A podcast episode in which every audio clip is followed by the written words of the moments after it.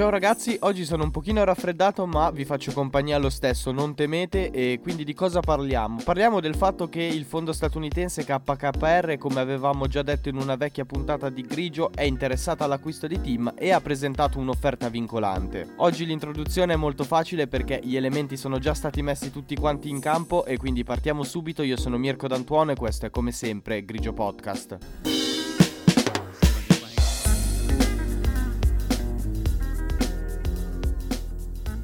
La notizia è di ieri mattina, poi come vi dicevo nell'introduzione in realtà è qualcosa che ci si aspetta da un po' di tempo, infatti c'è già una vecchia puntata di Grigio che è dedicata proprio all'interessamento da parte di KKR e una prima offerta che aveva fatto per il gruppo team. Ieri però si è fatto un passo in avanti perché Colbert Kravis Roberts Co, ovvero KKR, ha presentato un'offerta sì ma vincolante e lo ha fatto per l'acquisto di Netco e della controllata Fibercop che fanno parte del gruppo team. Ho già utilizzato un paio di termini tecnici che riguardano riguardano il mondo economico, il mondo della compravendita delle aziende. Sicuramente voi ne conoscete già il significato, ma io lo ripeto perché questa cosa non fa mai male, ve lo dico sempre, repetita Juvent. Poi comunque fa bene al mio ego mostrare che anche io conosco che cosa vogliono dire queste parole. Offerta vincolante significa, per capirlo utilizziamo direttamente la cosa di cui stiamo parlando, che qualora team, il gruppo team, accettasse l'offerta di KKR, poi il fondo statunitense deve per forza concludere l'acquisizione dell'azienda. Ieri mattina, infatti, non è arrivata soltanto un'offerta, ma ben due. La seconda, però, non era vincolante ed era fatta per Sparkle, che è quella parte del mondo team che si occupa di telecomunicazioni e delle reti in fibra ottica. Non sono minimamente esperto del settore, ma andando a logica, presumo che uno presenti un'offerta del primo tipo di cui abbiamo parlato, quindi vincolante, quando è convinto innanzitutto delle sue condizioni economiche, ma anche di quello che sta comprando. Mentre se c'è più incertezza in generale, quindi che possa riguardare lui, ma anche quello che si sta andando a prendere, probabilmente ne presenta una non vincolante. Di certo anche per chi la riceve dà molta più certezza un'offerta vincolante, perché significa che l'altra azienda si sta proprio impegnando al 100% 100% a completare quell'operazione. L'altro termine che ho utilizzato prima è società controllata, riferendomi a Fibercop. Ora, come per vincolante, diciamo che ci viene un po' incontro il significato del termine, no? Ci fa capire che evidentemente Fibercop non si autogestisce. La maggior parte delle quote di questa azienda non sono direttamente controllate da lei, ma da un'altra società che quindi di fatto la controlla. Secondo le ricostruzioni dei giornali, quindi non abbiamo la certezza che sia effettivamente così, l'offerta dovrebbe aggirarsi intorno ai 23 miliardi di euro. In Netco poi dovrebbero confluire più di 21.000 dipendenti e anche 10 miliardi di euro di debito. Il socio di maggioranza di team, il francese Vivendi, ha detto più volte che in realtà questa offerta presentata da KKR non è molto convincente a livello economico. In tutto questo si è inserito anche, ed è il motivo per cui avevamo fatto la puntata l'altra volta su questo tema, il Ministero dell'Economia che ha trovato un accordo con team e KKR proprio per subentrare in questa trattativa e esserci anche lui. Perché aveva fatto questa cosa? Rientra un po' nella logica di quello di cui discutevamo nella puntata dedicata ai 70 anni di Eni. Stiamo parlando comunque di un'azienda strategica per certi versi. Perché? Perché grazie alle infrastrutture di team che in Italia utilizziamo i telefoni e tutti i dispositivi. Non avere alcun tipo di controllo su un'azienda che ha questo potere probabilmente potrebbe essere un pochino un problema ed è per questo che il MEF, il Ministero dell'Economia e delle Finanze, comunque vuole in qualche modo entrare nella società. Anche in prospettiva è una cosa interessante, nel senso che il progresso tecnologico comunque tantissime volte si basa sull'utilizzo proprio di questi dispositivi e quindi controllare almeno una parte delle infrastrutture che ne consentono l'utilizzo può essere un'ottima cosa. Come dicevamo l'altra volta per Eni, anche Telecom è un'azienda che ha accompagnato la storia del nostro paese. Il nucleo originale è addirittura del 1925, soltanto tre anni dopo la marcia su Roma e la presa del potere da parte di Benito Mussolini e del fascismo. In quell'anno infatti nasce Stipel, la società telefonica interregionale piemontese lombarda, di aziende simili nella penisola, all'epoca ce ne sono altre quattro, e si unificheranno tutte quante creando la SIP nel 1964. Se voi chiedete ai vostri genitori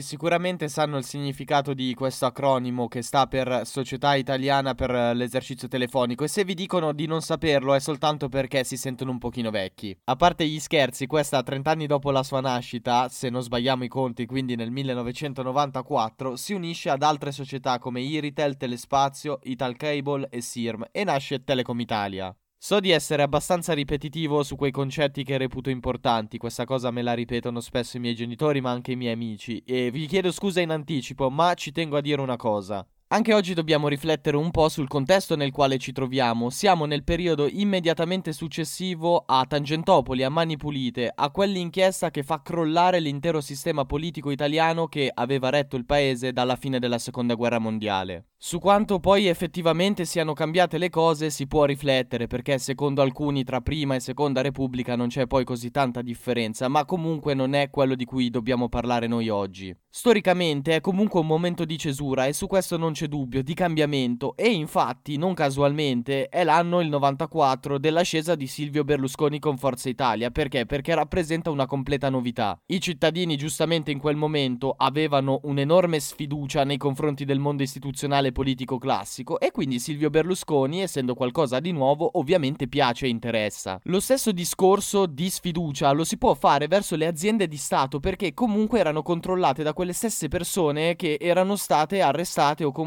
portate fuori dal mondo della politica con l'inchiesta Mani Pulite. A tutto questo bisogna aggiungere che ci si sta avvicinando sempre di più all'ingresso nell'euro e l'Italia non rispetta alcuni parametri. Per rientrarci una delle possibili strade è vendere delle aziende di Stato perché fa abbassare il debito pubblico. Ai governi tendenzialmente privatizzare non è che dispiaccia così tanto perché si ottiene il risultato a livello economico e allo stesso tempo non si devono attuare misure impopolari che vanno a toccare ad esempio le pensioni. Il preambolo serve per arrivare al 1997, anno in cui parte il progetto Super SIP, ovvero la finanziaria Stet e Telecom Italia vengono unite a loro volta. Il presidente è Guido Rossi, un nome abbastanza famoso anche per via delle faccende di Calciopoli che poi hanno riguardato più che altro la Juve e altre società, però sono tutti personaggi, lui, Tronchetti Provera, che erano molto vicini alla società dell'Inter. Comunque è da ricordare perché con lui parte la privatizzazione dell'azienda, viene venduto più del 35% e esce di fatto quasi totalmente il Ministero del Tesoro, così si chiamava allora il Ministero dell'Economia e delle Finanze. All'interno dell'azienda si forma il cosiddetto zoccolo duro, di cui uno dei capofila è Agnelli, che possiede il 6% delle quote, poco di più. L'anno successivo, oltre a essere quello della mia nascita, è anche quello dell'ingresso di un altro grosso imprenditore italiano importantissimo per la storia del nostro paese nell'azienda Telecom Italia, ovvero Olivetti. Lui, insieme a Roberto Colannino, lanciano un'OPA, ovvero un'offerta pubblica di acquisto, e si prendono il 51% delle azioni di Telecom Italia. Qui poi c'è un ulteriore giro di aziende proprietarie di altre aziende, perché Tecnost viene fusa con Olivetti, e poi c'è Bell, che è una società con sede del Lussemburgo che è a capo di tutta questa situazione al 22% di Olivetti. Nuovo anno, nuova fase. Nel 2001 arrivano poi Marco Tronchetti Provera e i Benetton che si prendono la quota di Olivetti detenuta appunto da Bell. A quel punto l'azienda è controllata dalla finanziaria Olimpia che è partecipata da Pirelli, da Edizione Holding dei Benetton e da due banche, Banca Intesa e Unicredit. In seguito si aggiungerà poi un'altra finanziaria che è OPA di proprietà di Gnutti. Una delle ultime fasi di cambiamento per l'azienda arriva nel 2007, quando Telecom Italia si accorge che non è in grado di affrontare da sola il proprio indebitamento e inizia a prendere contatti con la spagnola telefonica. Non sono sicuro che sia questa la pronuncia, se ho sbagliato quando ascoltate la puntata poi scrivetemi e correggetemi ovviamente. A quel punto all'azienda spagnola si uniscono anche delle società italiane, Mediobanca, Generali, Intesa San Paolo e sempre i Benetton con sintonia e viene fatta un'offerta pubblica per l'acquisto acquisto del 23% di Telecom Italia. Tutte queste che vi ho appena citato formano una nuova società che di fatto diventa l'azionista di maggioranza di Telecom Italia e si chiama Telco. Una delle ultime cose, la penultima se non sbaglio nell'ordine cronologico della storia dell'azienda, avviene nel 2015 quando un gruppo che già fa parte di Telecom Italia, ovvero Vivendi, acquista sempre più quote e in quell'anno arriva ad averne il 20%. L'anno successivo diventa poi l'azionista di maggioranza perché arriva al 24% e mette alla guida di Telecom Italia il nuovo CEO che è l'israeliano Amos Genish, anche qui spero di non aver sbagliato la pronuncia. Infine nel 2018 si torna a pensare che forse Team Team ha delle infrastrutture molto importanti a livello strategico e quindi subentra nella società con un 4% delle azioni Cassa Depositi e Prestiti.